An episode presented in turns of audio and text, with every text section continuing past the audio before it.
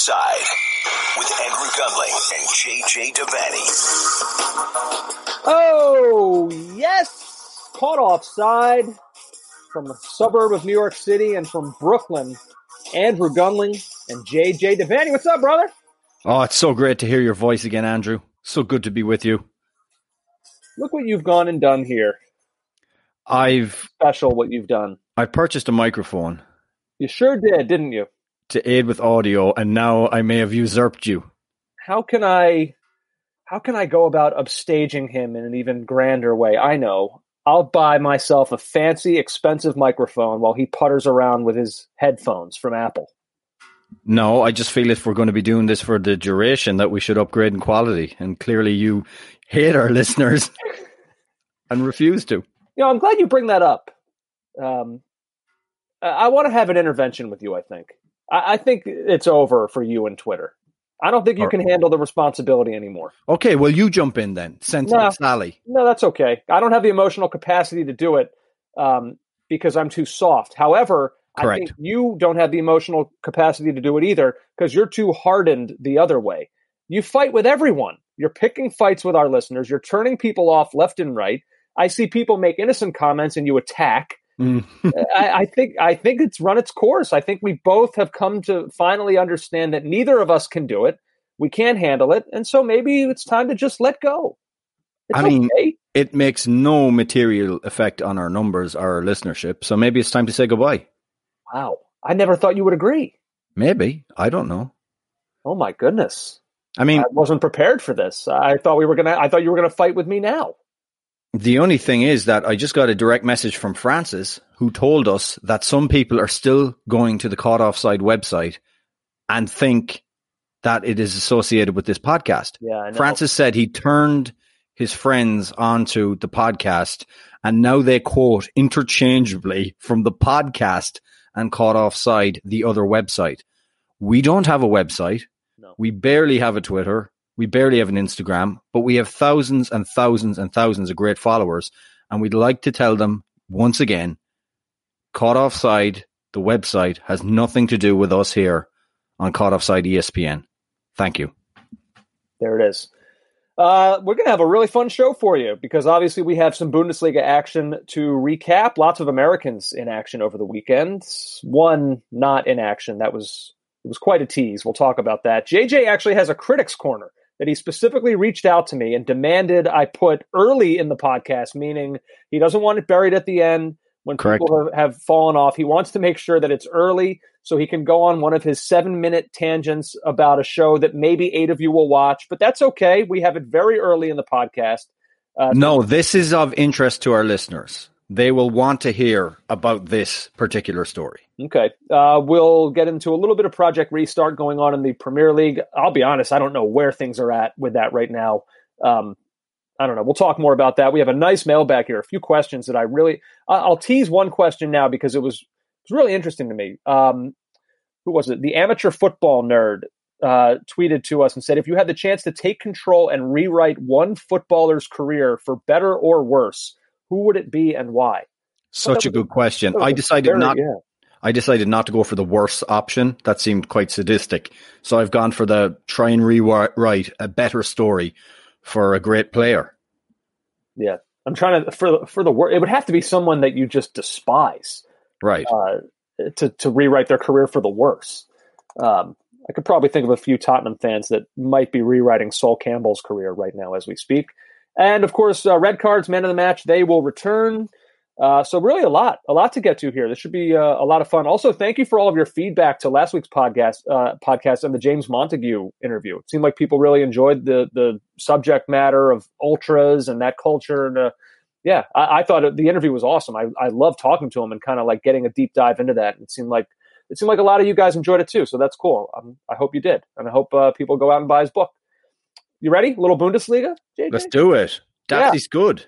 Das ist gut. Um, first off, let's just get this this part out of the way before we actually get into like the you know the, the games themselves. Did it? I, I saw a lot of people, you know, friends of mine texting me. A lot of people kind of with this like, it, like it felt weird for them to be watching this. Whether that was because we're just like sadly grew used to not having live sports that we truly care about, um, or just the visual of no fans in the stands, players like surrounding the field six feet apart from one another. Uh, did, was this weird for you in watching it, or did you find yourself like twenty minutes in kind of just forgetting about all that and just being like, okay, soccer's happening? twenty minutes in, Andrew, I was totally fine with it. Uh, the start was jarring, the echoes. Um, one, one good thing was when, when people make, or when players, I say people, when, when players have a bad touch, now you can hear them go, ah, when they miscontrol it, when there's a poor pass. There's so much talking in the game. That's interesting. But it was jarring. It was jarring to see players in the stands basically putting their cleats and their boots on and being like in different seats, far apart, with masks on, uh, wiping off the ball. And, and the quietness, I think particularly in the Dortmund-Schalke game, that really was noticeable. It felt like a preseason training game. Yeah. And in part because Schalke were so far off the pace compared to Dortmund. Um, but in the other games, I got over it pretty quickly. Yeah. Uh, I mean, the Schalke-Dortmund game was probably going to be the most jarring for most people because it was the, for most people, it was the first game that, that they consumed. After you watch that one, it kind of like that game allowed what followed to feel more normal. Uh, and you're right. Just the fact that the nature of that derby, which is usually so Uh, so passionate, especially in that stadium. And so I, I feel like in some ways it, it made it almost even more jarring uh, to have that game be the first one to experience with no uh, with no fans in the building. Uh, Weston McKinney talked about it. He said you have to really depend on your self-motivation and your self-drive to really give your one hundred percent in the game. Uh, McKinney told this to Taylor Twellman on Monday. He said, obviously, we took a big L this past weekend in the uh, the Revier Derby. Uh, in that game, you could really tell that we've been out of it for quite a long time. I'm guessing the fans don't love hearing that. Uh, like, why were Dortmund? Why did they look fine? Uh, but, I mean, look, Dortmund are a great team. Let's talk about that game. four nil is your final. Um, I guess we'll start from the way beginning, from even before the game started, when Gio Reyna's name appeared in the starting eleven. Uh, which would have been a just a beautiful way for American fans to take in this first match. And then he, unfortunately, kind of became the poster boy for those who were worried about injuries rearing their head to guys who may not have been physically ready for this, because in pregame warmups, he came down with an injury and was forced out of the lineup. That was sort of, um, you know, it's a dramatic term, but that was sort of the nightmare scenario uh, with the restart here and the limited amount of training time that teams had coming back. And it goes to show the folly of what I said last week, which was, you know, the older guys are going to struggle more than the younger guys coming back. Well, here's a seventeen-year-old who pulls up in the warm-up. And it was uh, it was disappointing for us who wanted to see him kind of put his impact on this game. But honestly, Dortmund didn't miss a beat. Torgan Hazard came in in his stead and was had a great game. Um, Weston McKinney, if you know, obviously the American interest in this, he looked off the pace, as did everyone in that Schalke midfield. What was interesting tactically for me, Andrew, was Schalke played three at the back, effectively three centre backs with wing backs, and one of the wing backs was John Joe Kenny on the left hand side. And every time he pushed up, he left this massive gap between him and his centre back. And Dortmund were so quick in transition when they turned the ball over. They were in almost, I mean, twice within the first part of the game, first few minutes of the game. And um, tactically, Schalke got it wrong. And Dortmund just seemed so much sharper. And defensive, the transition to attack, Dortmund looked amazing. Guerrero had a brilliant game as well, well worth noticing. His second goal, the finish. Oh. Have you ever seen that before? I don't. I couldn't decide if it was necessary or not, but I don't even really care. It was awesome. So for those who didn't see it, it's coming across his body to the right-hand side, and he goes with his left foot and just curls it into the, the roof of the net with power off I, his I was, left side. When it was I was watching awkward. it, when I was watching it, because the position that he found himself in, um, you know, clearly it looked like Schalke were playing some sort of offside trap, and he was so in on his own. I, I was wondering if maybe he thought, well, I'm offside. I'm just going to do this, not even thinking that this will count. Because the thing that I noticed, so he scored that goal. It was an awesome goal. It put the derby away, gave the three points to Dortmund in a game of real importance if they're going to keep pace with Bayern Munich. Um, and he's like, I understand that these guys can't do the sort of celebrations that they usually would want to do. But J J, he, like you talk about how it sounded like a, a training match, like a preseason match. His celebration to that fourth goal, he didn't do anything. He didn't even smile. Like, so I think he thought he might have just been offside and that, and just like kind of went at it with that sort of cavalier attitude. I think you might be right. I think his brain had already been set to, oh, this isn't going to count. And he couldn't get out right. of that mode. He was awesome, though. He was that, that was the thing to me, I guess, just like the looking at it bigger picture from Dortmund's performance. Um, and, you know, we heard what Weston McKinney said. Maybe Schalke just weren't up for it for whatever reason. Um, but, you know, Dortmund are playing this game without Marco Reus, without Jadon Sancho, are arguably their two best players. Without yeah. Alex Witzel, without Emre yeah. Can. Yeah, yeah. So, right. Keep going. So, like, and they were still that, they were that good. I mean, Schalke had a moment. I think it was still nil-nil. Um, they had a, a, a moment in front of net um, that Dortmund were able to stave off. But that was, like, really the only thing I could think of from that game where I felt like Schalke posed a threat. This was completely controlled by Borussia Dortmund. Um, Erling Haaland, of course, because, of course, he would score the first goal. Uh, his celebration I loved. Um A beautiful ball played across from Hazard to Haaland, and his finish was just couldn't have been more perfect. Uh, you mentioned Weston McKinney caught out a little bit in allowing Hazard that kind of space to get that ball off um, to Haaland. But uh, yeah, this was this was pretty dominant from Borussia Dortmund. I know there's been a layoff for everyone, but they looked they look ready to to challenge Munich for this title. I think after watching it, it was a little bit anticlimactic. Like, it was great that football was back, but it it really wasn't the the barnstormer we wanted. That actually... Well, you got four goals. Yeah, but that would come... I know, but I think... Well, and I'll talk about it later because you didn't put it on the rundown. How oh. dare you? Mainz, Mainz. Mainz. Mainz. Mainz and Cologne. How dare you mock me? That was a brilliant game. It was so enjoyable, but we'll talk about that a little bit later. Uh, I see. Uh, let's see. R B Leipzig, they suffer a bit of a setback against Freiburg. And I'm wondering what you take away from this. Um, you know, one one is the final, and it, it, R B Leipzig had to come from behind fairly late. Uh, seventy-seventh minute, uh, I think, was the equalizer. Um, I kind of wonder if this is one of those games that we talk about sometimes where you just sort of shrug your shoulders. I mean, I, I wouldn't say that Leipzig were necessarily bad in this game. If you want to say they were wasteful with opportunities, sure. And, you know, Freiburg had some opportunities, it seemed like, on the counterattack, but uh, I don't know. If I'm an R B Leipzig fan, I think that's it's kind of frustrating that it feels like this was a major blow to their title hopes without them necessarily having played that poorly. I hear what you're saying, Andrew, but Lady Luck was on their side too. I, it was nanometers or what, what's lower than millimeters in terms of the, the call for that offside. And that's Freiburg two one up. Now, on the flip side to that, Schick missed that chance where he kind of whiffed on the ball coming across the box, and that could have been two one to Leipzig. So I, it, it, you're right. It's one of those games where they probably deserved to run away with the victory. But again, they only equalized in the seventy-seventh minute. Um, it was a brilliant header for the goal, for the equalizer. Um, strangely, I think they'll be, in the context of the game, they're not obviously happy to have just taken a point, but maybe they'll look at it and think one of those games, like you said, and they have to move on. But it really, it cuts them adrift now. Yeah, it kind of does. I, I don't know if I'm ready to say that you're starting to see true separation between the content. It's just one game back. Um, but I don't know, uh, kind of. I'm sort of starting to feel that way already. Tyler Adams, any thoughts on his performance? I thought it was just kind of so-so. He ha- he went he went for it on that one uh, opportunity. Um But he, he was fine. Uh, there was uh, there was power rankings done on E S P N F C for for American players from the weekend, and he ranked highly because you know he, he got the start and he completed it. He was fine, Andrew. I, I don't know if that's his best position. I'm I'm not sure.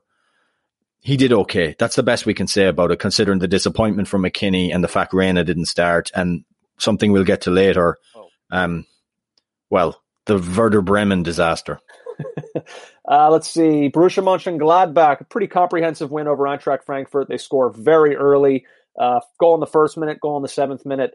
Um, they add uh, another one later. It was, it was, I don't, I actually don't have very much to say about this, but simply because they're part of the title race, maybe even more so now that they leap Leipzig, um, a, a nice return to action for them. They looked, I mean, to score that quickly, uh, whatever nerves there were, whatever thoughts that, you know, some teams aren't going to be ready for this.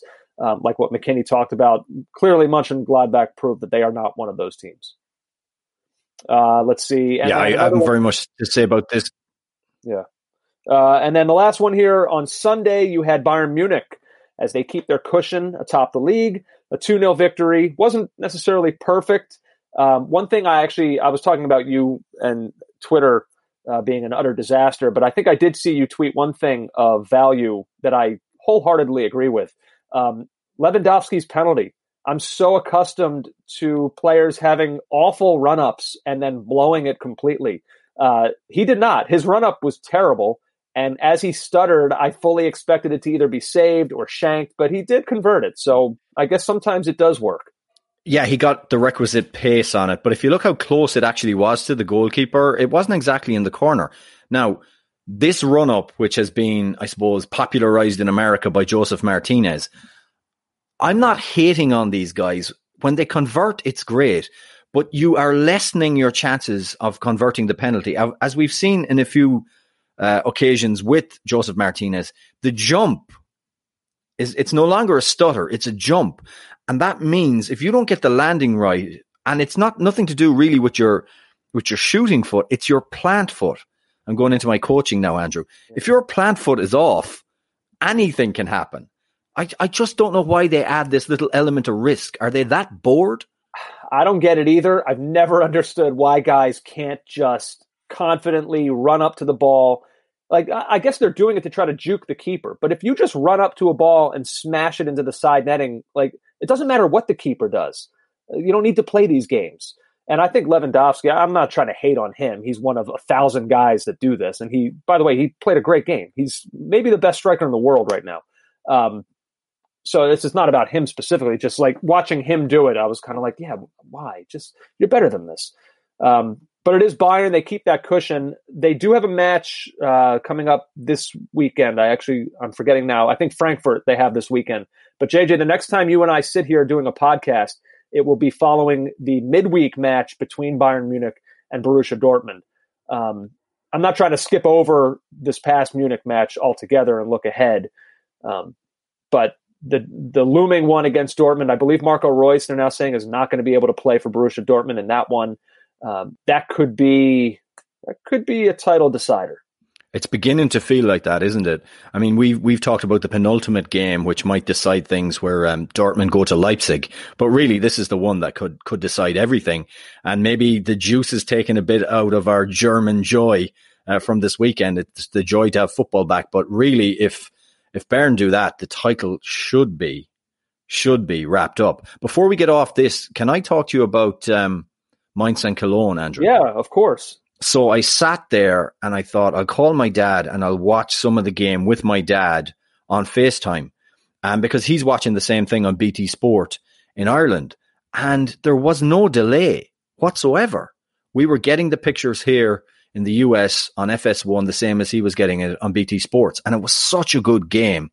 Um, Cologne to go up two nil. And the second, you were asking before about the crowd not being there, Andrew. The second goal was one of those moments I didn't need the crowd because Drexler's cross is just perfect. Florian Kantz comes in, heads it. It hits the back of the net. And all you can hear is, yeah, yeah, yeah. And it it was just perfect. It's that explosion of joy because the diving header at the far post from a perfect cross is one of the great um, football things that you can execute. Also, I want to talk about uh, Pierre Koundé's ridiculous equalizer for Mainz, where he takes the ball about thirty-five yards out. The two centre midfielders just decide to... It was like Moses parting the oceans. They both just kind of make half-hearted attempts to close him down. The next thing he's in the box and can't be touched. He adjusts his feet and slides it past the goalkeeper for probably, I would say, the goal of the weekend. Wow. And of course, Jimmy Conrad tweeted out, and he was right, Imagine if this goal was scored in M L S, what would people say about the defending? And I, I have to agree. It was really bad, but a really good piece of improvisation from uh, Pierre Koundé. Uh, you mentioned the, the crowd not being there. And, and that was one thing I wanted to mention about Bayern Munich. Um, their match at Union Berlin.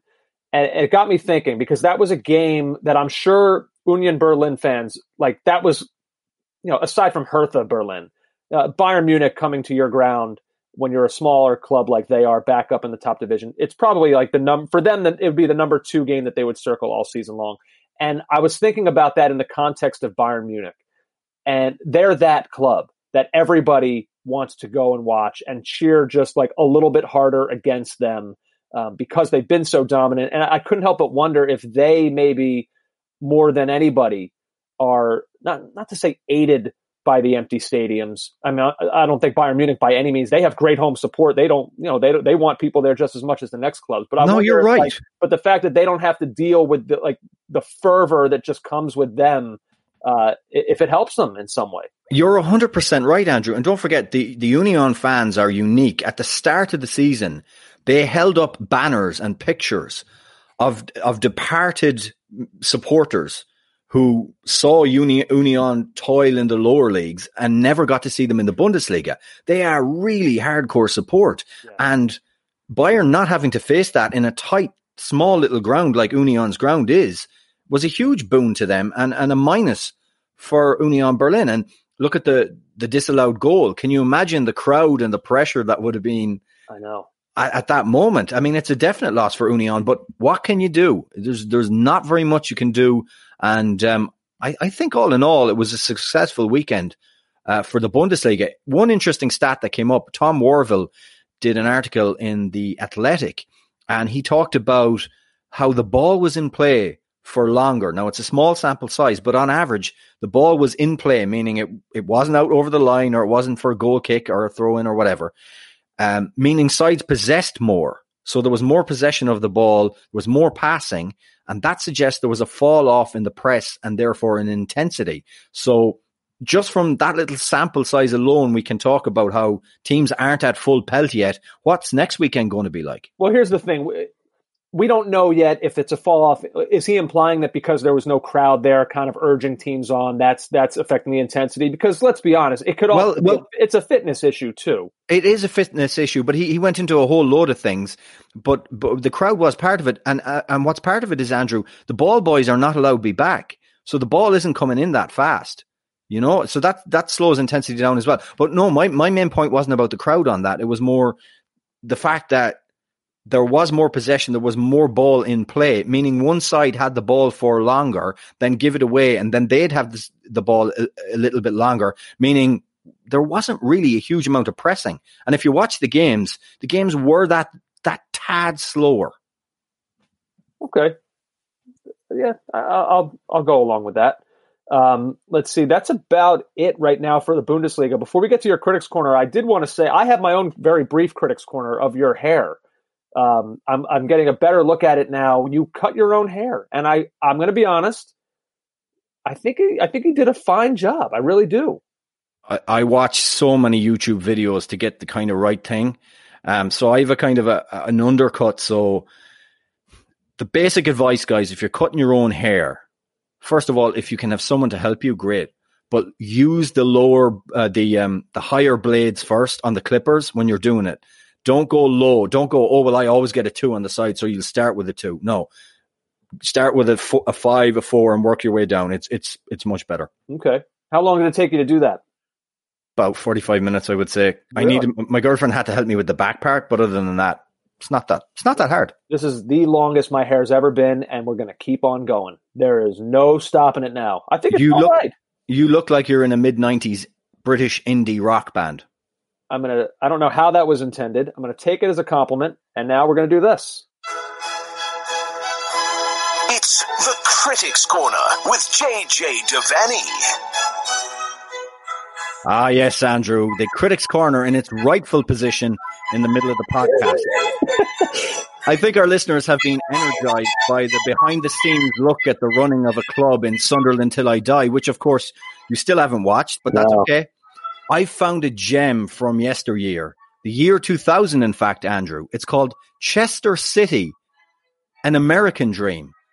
Terry Smith, North Carolina, excuse me, Terry Smith, North Carolina businessman and a former New England Patriot draft pick, according to Wikipedia, rocks into one hundred fourteen-year-old Chester City and saves them from financial ruin. They were in Division three, which is now League two. Not seeing eye to eye with their current manager and ex-Everton legend, Kevin Ratcliffe, Ratcliffe is removed and replaced by Terry Smith. Hmm. With no background in soccer whatsoever, Smith looks to inspire his troops with his unique brand of soccer coaching. Extremely long training sessions, demanding three goals in the first half of a game, and prior to one relegation battle, going full Friday Night Lights and getting his players to recite the Lord's Prayer in the locker room. Can Terry save Chester from being relegated with his crazy American ways? They could be relegated to non-league football for the first time in seventy years. You'll have to watch Chester City, an American Dream, right now on YouTube. Although I will say, type in Chester City, the American Dream, for the best quality video. Andrew, this is a hoot. Where did you say you find this? On YouTube. All it's right. Available there. It was a documentary that was shown on national T V back in the year two thousand on Granada T V, on I T V. And uh, let me put it this way. The, the show begins with throngs of people on the pitch at Chester City, grown men crying, some angrily shouting and chanting at a bemused, um, rather large American man who's shouting back at them, almost pleading with them that it's not his fault. Aye, aye, aye. Okay. I'm, I'm, I'm intrigued. It's, it's only an hour long, guys. Chester City, an American Dream. Um, wow. The most the most American thing about it sounds like his, okay, guys, we're going to go out there. You know, you're going to score. Now, then we're going to they're going to restart. You're going to score again, and then I need th- I need three goals before halftime. Like, it's just like this American ideal that like this so, not scoring is unacceptable. There needs so, to be goals, right? So there, but who asked for that? So there's this P F M who we assume is the coach and assistant manager, and he's like, right, lads, get stuck in, right? Give them, give them everything, right? The next thing we want to see is that we're in the next round of the cup. Just get stuck in, real kind of English. And all you can hear is this guy in the background. Come on now, guys! I want three goals in that first half. We're gonna win this ball game. This guy, I. I, just watch it. He took over the club and did a really good thing, and then he appointed himself manager. Uh, all right. I think I'm going to watch it. Uh, let's see now. A couple other stories that I wanted to mention here before we get to our mailbag. The Premier League resumed training in small groups on Tuesday. Uh, still no clarity, though, as to when um, the league is going to resume, if it is even going to resume. Uh, I saw N'Golo Kante trained on Tuesday. Didn't feel comfortable coming back on Wednesday, uh, so he did not train today. Um, that that could very well become a growing theme. seven hundred forty-eight players and staff were tested for the coronavirus across uh, England. Six positives came back across three um, Premier League clubs. We know three of them were from Watford, one from Burnley.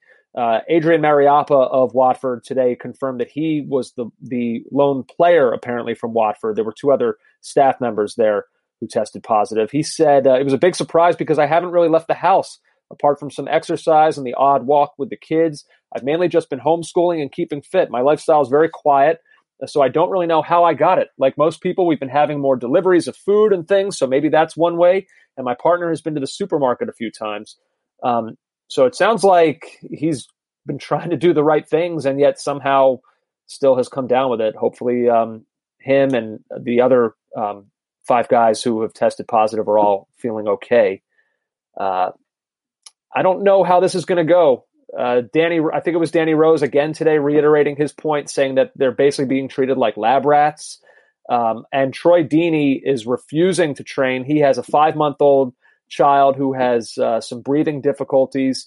Uh, so he is not going to expose himself to it. And, and to be honest, J J, Troy Deeney kind of made, um, he kind of made the point that is hard to argue with. And he basically said, look, I'm not allowed to get a haircut until July. but you're going to ask me to go out there and fight for a header in the box with nineteen other guys around me. Like, this doesn't make sense, and I'm not taking part in it uh, until I can get more answers.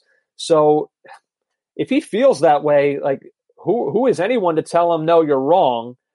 He's right. Like, d- simple daily actions aren't allowed right now, but we're being told it's safe to go out and do that. If there's players having a hard time coming to terms with that, I, I understand. Look, I'm anxious that uh, English football gets back to normal, or as close to normal as as as, as much as anybody. And I, I do want to see games, but you can't just discount these concerns. Black and ethnic minority players are more likely, four times more likely, to get very bad coronavirus and the symptoms from it than other people are. It's bound to be in the forefront of their minds as well. And also, Andrew, John Cross had an article in the Mirror a couple of days ago where he said only half of Premier League medical staff, so the people that Troy Deeney and Danny Rose are interacting with every day about their health, over half of them feel they haven't been properly consulted on a return to football. Half. I mean, these aren't problems that people are dreaming up so we don't go back playing football. These problems exist. Now, this was from Jacob Steinberg today, which just makes you realize that football's coming back, maybe because for some clubs it simply has to. Top flight, flight clubs were told last week they will have to give between three hundred million dollars and three hundred fifty million dollars to T V companies, even if the ninety-two games still to be played take place. And their anger deepened after discovering broadcasters are due an extra thirty-six million pounds in rebates for every week the nineteen twenty season extends beyond the sixteenth of July. It is understood some clubs are concerned these demands could lead to severe cost-cutting and job losses.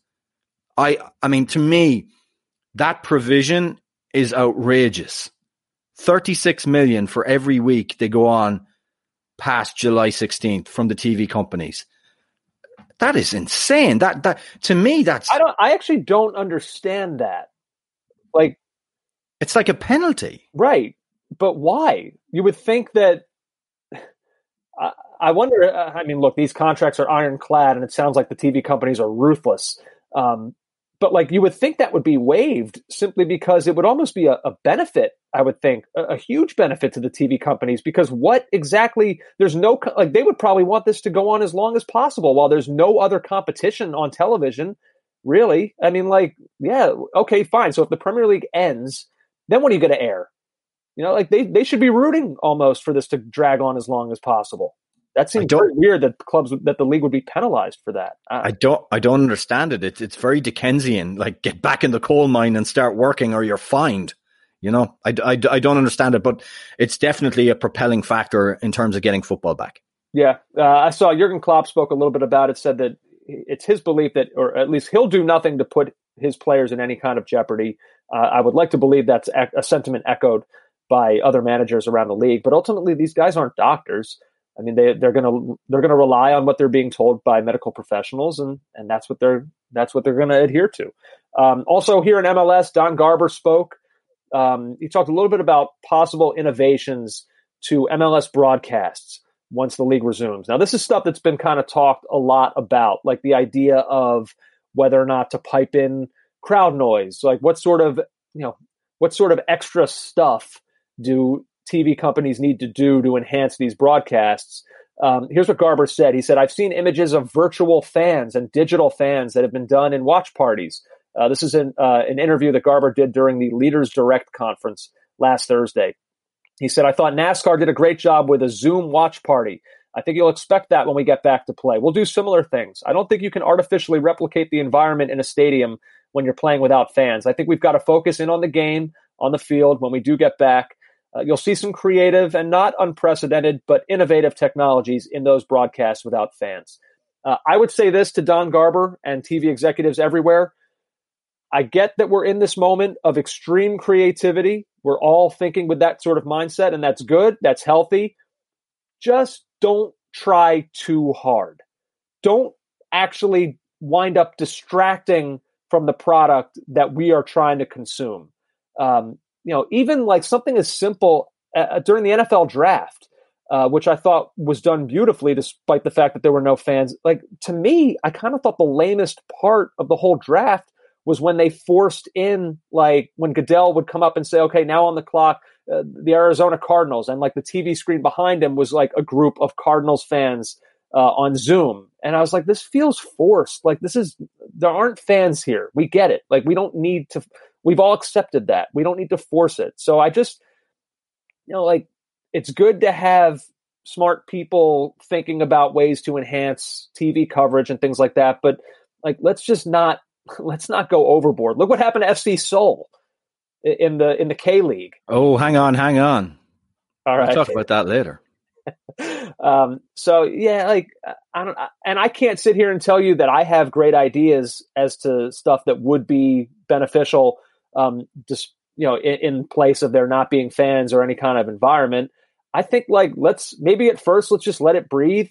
Let's just like enjoy the games at their back. And if we find as they're going along that it's really distracting, that there's no atmosphere, you know, then we'll address it. But like right out of the gate, let's just have the games and not go crazy. I agree. I think this is one of the points where you have to trust in your soccer watching fan base that they want the games back. They want their teams competing, and that is their primary, primary focus. Don't force this. This could get embarrassing, please. Yeah. Just, yeah, just not, I don't know. Just don't go overboard. Uh, let's see. You, uh, you've put together a nice a nice mailbag here, J J. Thank you very much, Andrew. Caught Offside Pod at gmail dot com on the email machine. On the Twitter machine, C O, at C O Soccer Pod, and Caught Offside E S P N on Instagram. Please follow all of those social media outlets. And also, please give us a five-star review on iTunes. Had a lovely last one there on iTunes. I was checking it because I am a narcissist. Dylan Hanna starts us off, Andrew. Sorry, I just added this one. Uh, he sent us that meme. You know the meme of the guy walking down the street with his girl and he turns over the shoulder to look at another attractive girl? I love well, Dylan's meme. Dylan, you haven't seen that one? No, I said I love it. Oh, you love it. Yeah, it is it's great. Funny. It's funny every time I see it. Yeah. Yeah, everything they put on it. So so this one, his girlfriend is Belarusian football. He's football fans, and the attractive woman he's looking at is the Bundesliga. And uh, Dylan said, couldn't help but laugh and think of you. Still going to do the Belarusian updates? Oh, you know me so well. Uh, Kenny, Kenny kicks us off here. What's on your quarantine iTunes or Spotify playlist? Oh, mine is so, so painfully predictable. I'm almost embarrassed to even say it, but I'm not, I'm not embarrassed because of the love that I have for that band. Guster just put out a live album um, where they're playing live with the Omaha Symphony Orchestra. Uh, it's an album called Omaga, and it's uh, I love it so far. I've listened a few times. It just came out last week, and uh, if you are a Guster fan like me, then I recommend it. It's uh, it's fantastic.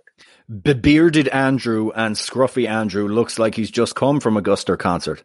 Oh, if only. Um, I've been listening to a band called Cloud Nothings from Cleveland, Ohio.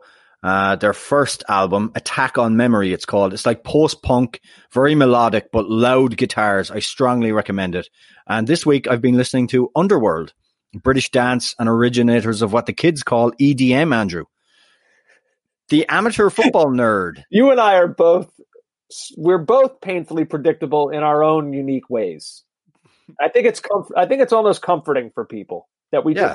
The years go by, you know, we get older, kids are born, we move, but we ultimately we haven't changed. We're the same two people that started this six years ago or whatever. And, and one of us is a pretentious D nozzle, and I will take that.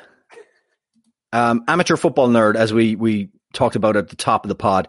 If you had the chance to take control and rewrite one footballer's career for better or worse, who would it be and why?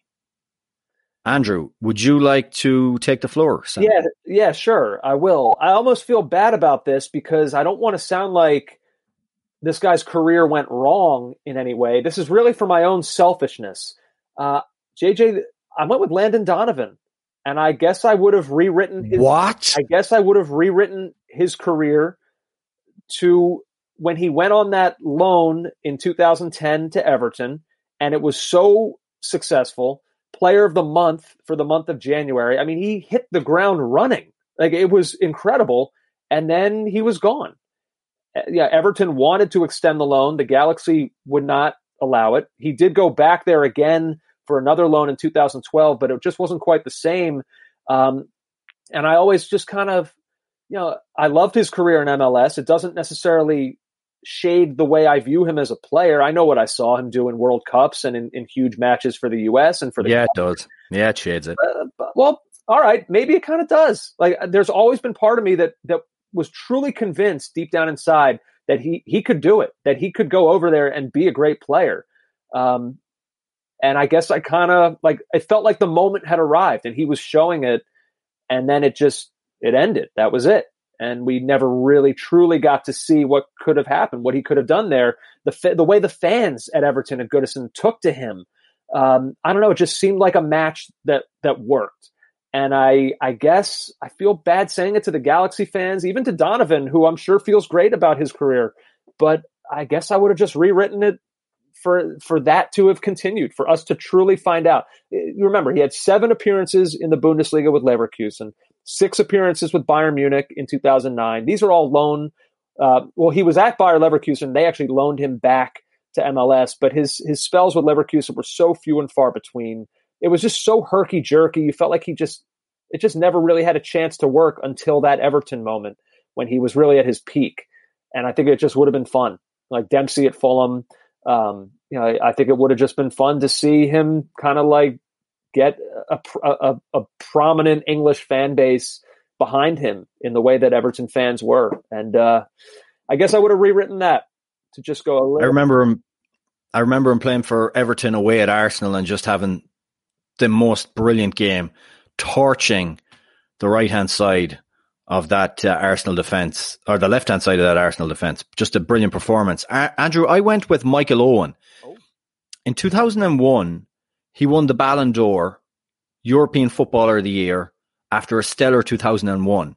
He did all those things that season, winning the treble with Liverpool, thirty-one goals, missing a hamstring out of his leg. That was a hamstring he ruptured in ninety-nine versus Leeds, and that was never repaired. two hundred twenty-two career goals, forty international goals.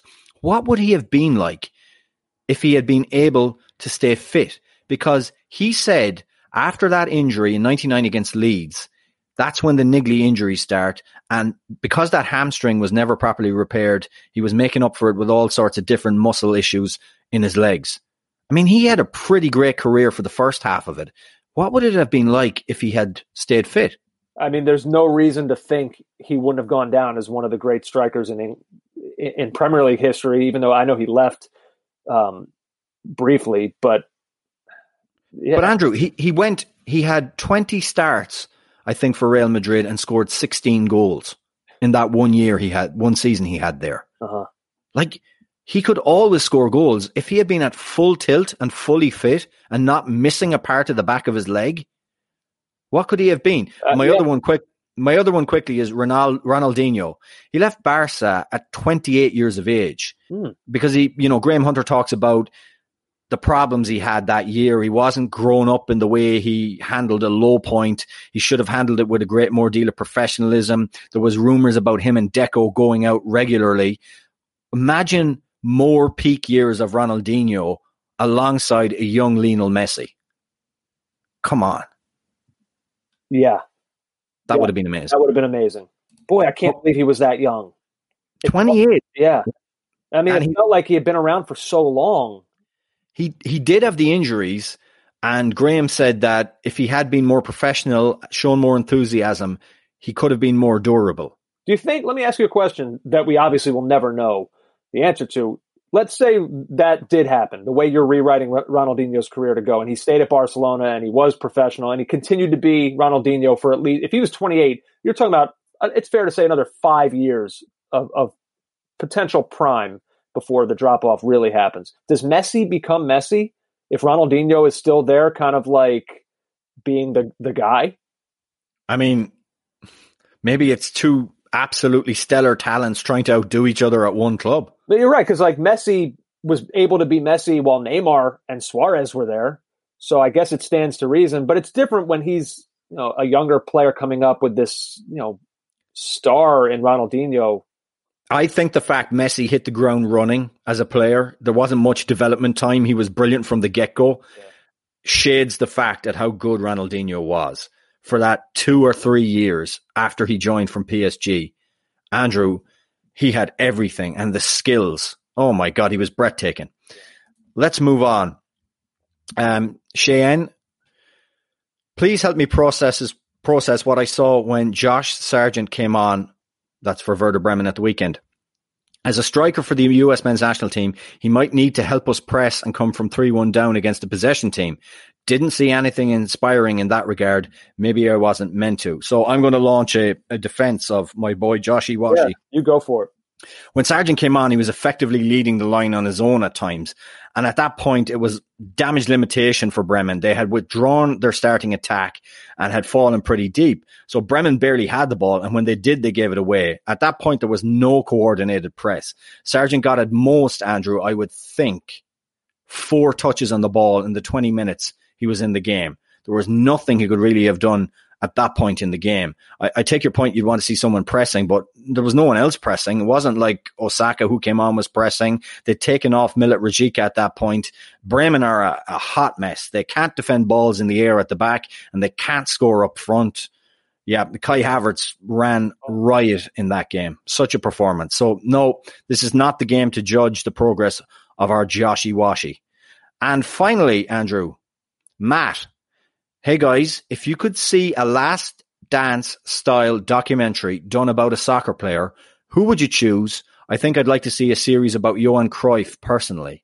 Andrew, I, I struggled with this one. Well, I don't know. Uh, I don't know. This might, maybe this is unfair. Is there anyone that you can think of that we can get ten, like a worthy ten part series out of ten hours? Where, Berge. Where, really? Fergie, you could start off at Aberdeen, where he broke up Celtic and Rangers' monopoly, won a European Cup, beat Real Madrid in the final, went to United, had five, sorry, four terrible seasons, was ready to be sacked, turned it round, dominated, went away. See, remember too, The Last Dance, as much as we kind of come away from it feeling like it was a Michael Jordan documentary, um, you know, I've heard from the director of it, and he is adamant in telling people this was not a Michael Jordan documentary. This was a Chicago Bulls documentary. Um, mm. Jordan just happened to be the face, obviously, of the of the Bulls, of the league, of sports during that time. So, and a key narrative voice. You come away feeling that way. Um, but, you know, so I kind of approach this more from like the team standpoint. I know you and I were kind of going back and forth talking about some possibilities, like, yeah, I feel like we don't know a ton. Soccer's different because I feel like access is just maybe a little bit more limited. Um, almost like every soccer team in Europe, I sort of feel the way I do about the New England Patriots. Like, I just feel like I don't know a ton of what is going on behind the scenes like you do with a lot of other teams. So, uh, you know, look, who's who, who has been that team of this era? Barcelona? I'd kind of be curious to see Messi's dynamic with coaches, with teammates. What, like, we don't really know much about what kind of guy he is. You hear that he's like this kind of shy, extremely understated guy. Um, I don't know. I'd be curious to just see what he's actually like.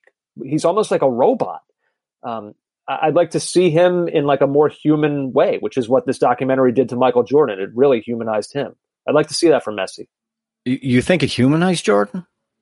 For better or worse. Yeah.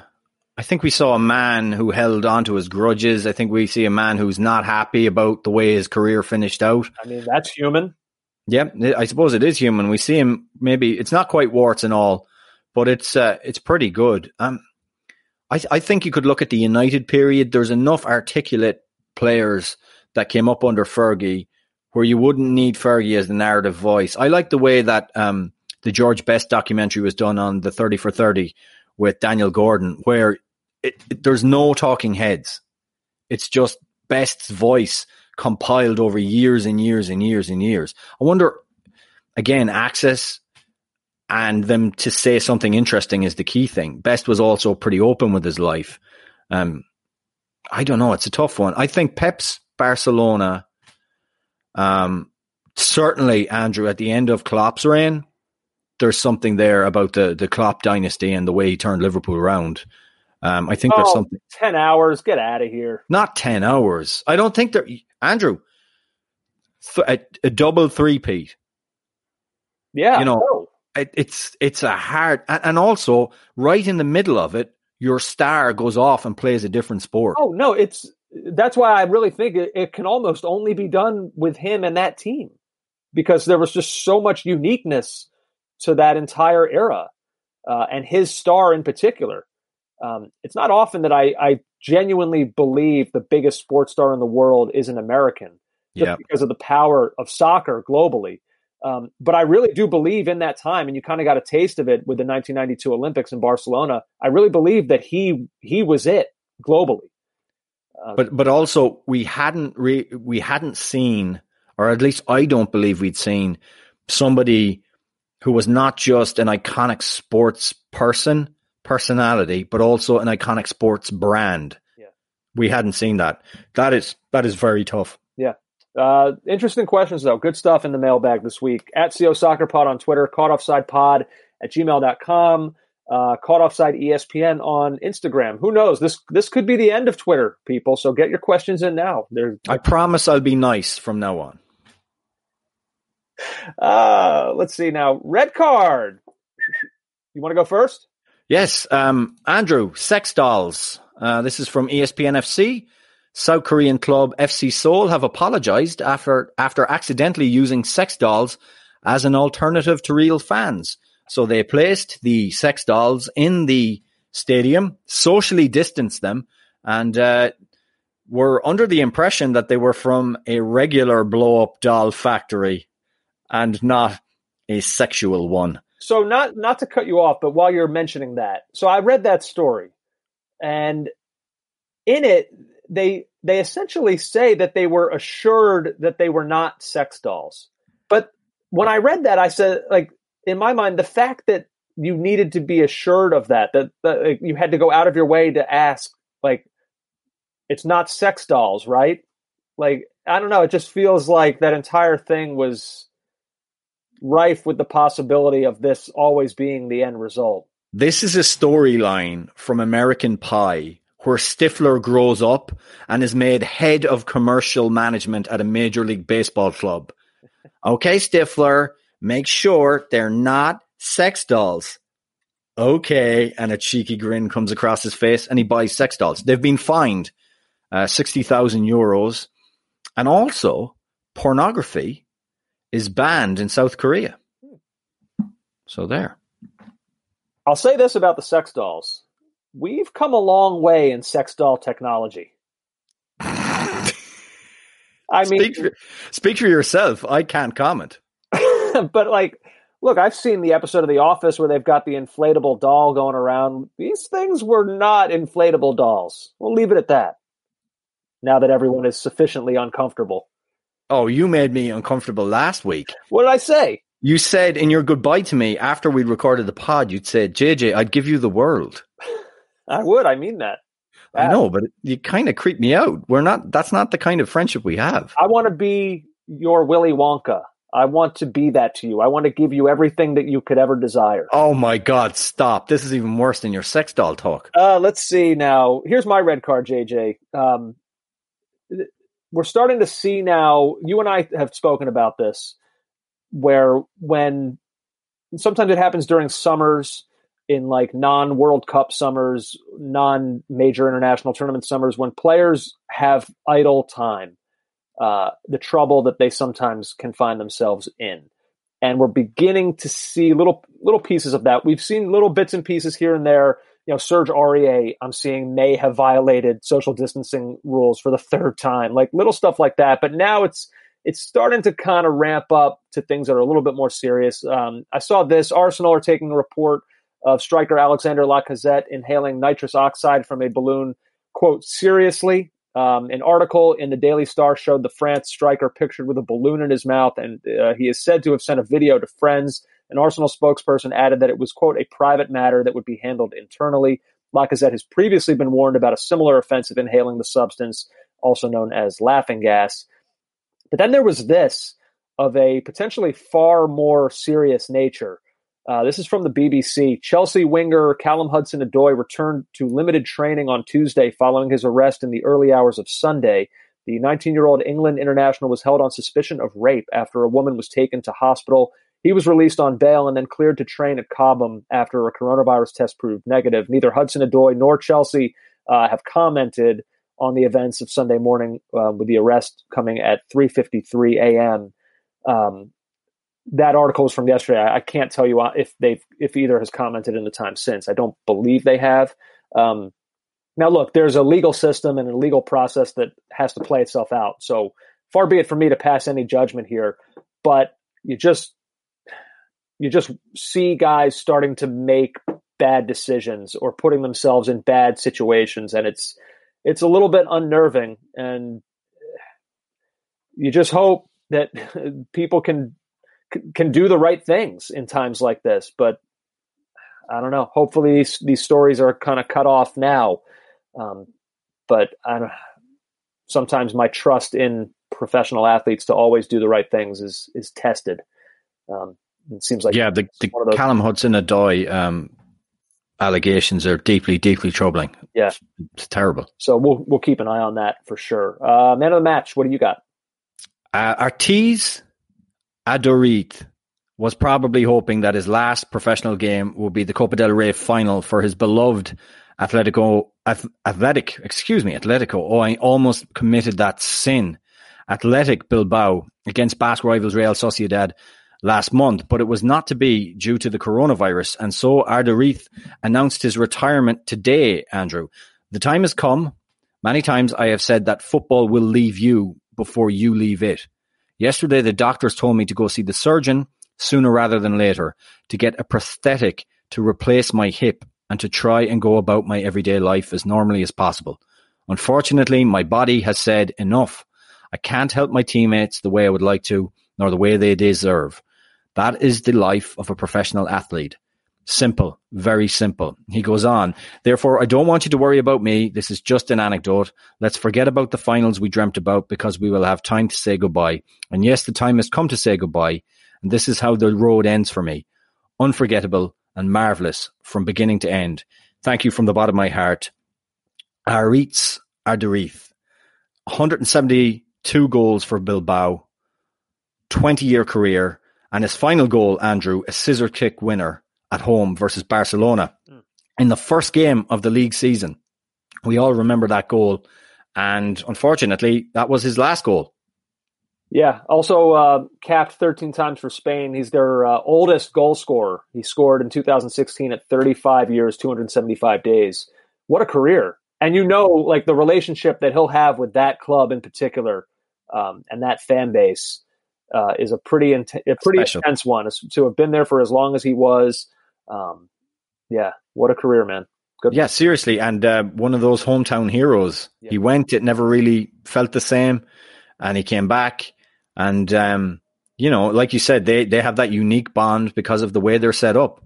And uh, and also, one of those guys who was seemed to be a bit of a late bloomer, had a lot of good years, as you pointed out, in his thirties. So there we go. Yeah. Uh, let's see. My man of the match, J J, props to the Sounders and Timbers. They were supposed to have played their first match of the season against one another this past weekend. Uh, obviously, that didn't happen, but they are trying to find other ways of keeping the competition going. We talked before about um, this desire to not try too hard. I think that this is the right amount of trying. I'm going to go through right now what the Sounders and Timbers are doing. We all know about their rivalry, the intense. There's, there's some hate between these two. Um, but you wouldn't know it right now. A lot of collaborative content being pushed out by the two clubs. Jack Jewsbury and Ryan Poore are, are going on Winging It with Zach and Brad. That is Steve Zakuani and Brad Evans' podcast to talk about the rivalry. Um, there's going to be a newlywed game show style competition between each club's set of brothers to see which pair knows each other the best. Christian and Alex Roldan from Seattle up against Diego and Yemi Chara of Portland. Uh, there's going to be online FIFA twenty matches between fans of the two clubs. Also, Stefan Fry is going to play uh, Bill Tolomo in FIFA. There's going to be an interactive trivia competition on Friday between fans of both clubs. Um, and it's all going to wrap up over the weekend when each club is going to broadcast a classic match from the rivalry. And all throughout this week, fans are being asked to donate to their club's COVID nineteen relief charities, the Sounders F C Relief Fund uh, and uh, United Way of the Columbia Willamette uh, for the Timbers. So, you know, look, it's not it's not what we wanted. We wanted them to have played this past weekend, but they're trying to find a way to make this experience as enjoyable as possible for each fan base. And they're going about it, I think, in a, in a pretty fun, wholesome way. Uh, so I would say, like, there's a lot more posted on each club's website with more details about when certain events are going on. Um, so if you're interested and you want to donate, or you want to just like check out some of this content that's happening, it, it sounds pretty cool. So check out either one of the, the Timbers or the Sounders websites, and you can get all the information there. Pretty neat. I, I thought that was a good thing. That's nice. Yeah. Nice and friendly. A friendly rivalry. Yeah, right? I thought that was nice. Uh, so there you go. I thought this podcast was nice. I really enjoyed this. Uh, had some Bundesliga actual soccer to talk about. We'll continue to keep an eye on Project Restart uh, with the Premier League. We'll see what's going on with M L S. It seems like every week we're getting little bits and pieces more of what's going to happen with M L S, but it's still we still don't really know, to be to be totally honest. But uh, I enjoy this every week, J J. I really do. And uh, this weekend we're going to have Wolfsburg and Dortmund. We're going to have Mönchengladbach and uh, Leverkusen. And uh, Bayern are going to be at Eintracht Frankfurt, or they're going to host Eintracht Frankfurt. There's a, there's some games. Lots of Americans in action. I saw, what was it, Tim Ch- uh, Timmy Chandler came on as a sub, I believe. We'll see. I don't know what Giorena, uh, what his status is exactly, but you still have... They didn't seem to be too concerned. You still have your Adams, McKinney's. Uh, we'll see Josh Sargent, if he's subbed on or if he's going to be starting. There's a lot, a lot for the American fan to be paying attention to. So uh, stay close to your your T Vs over the weekend, early in the mornings, watching these games. It's fun. Hey, man, this was fun as well. To you, I say... Check you later, fun boy. Yeah. Take care, Andrew. You've been listening to the Caught Offside Soccer Podcast.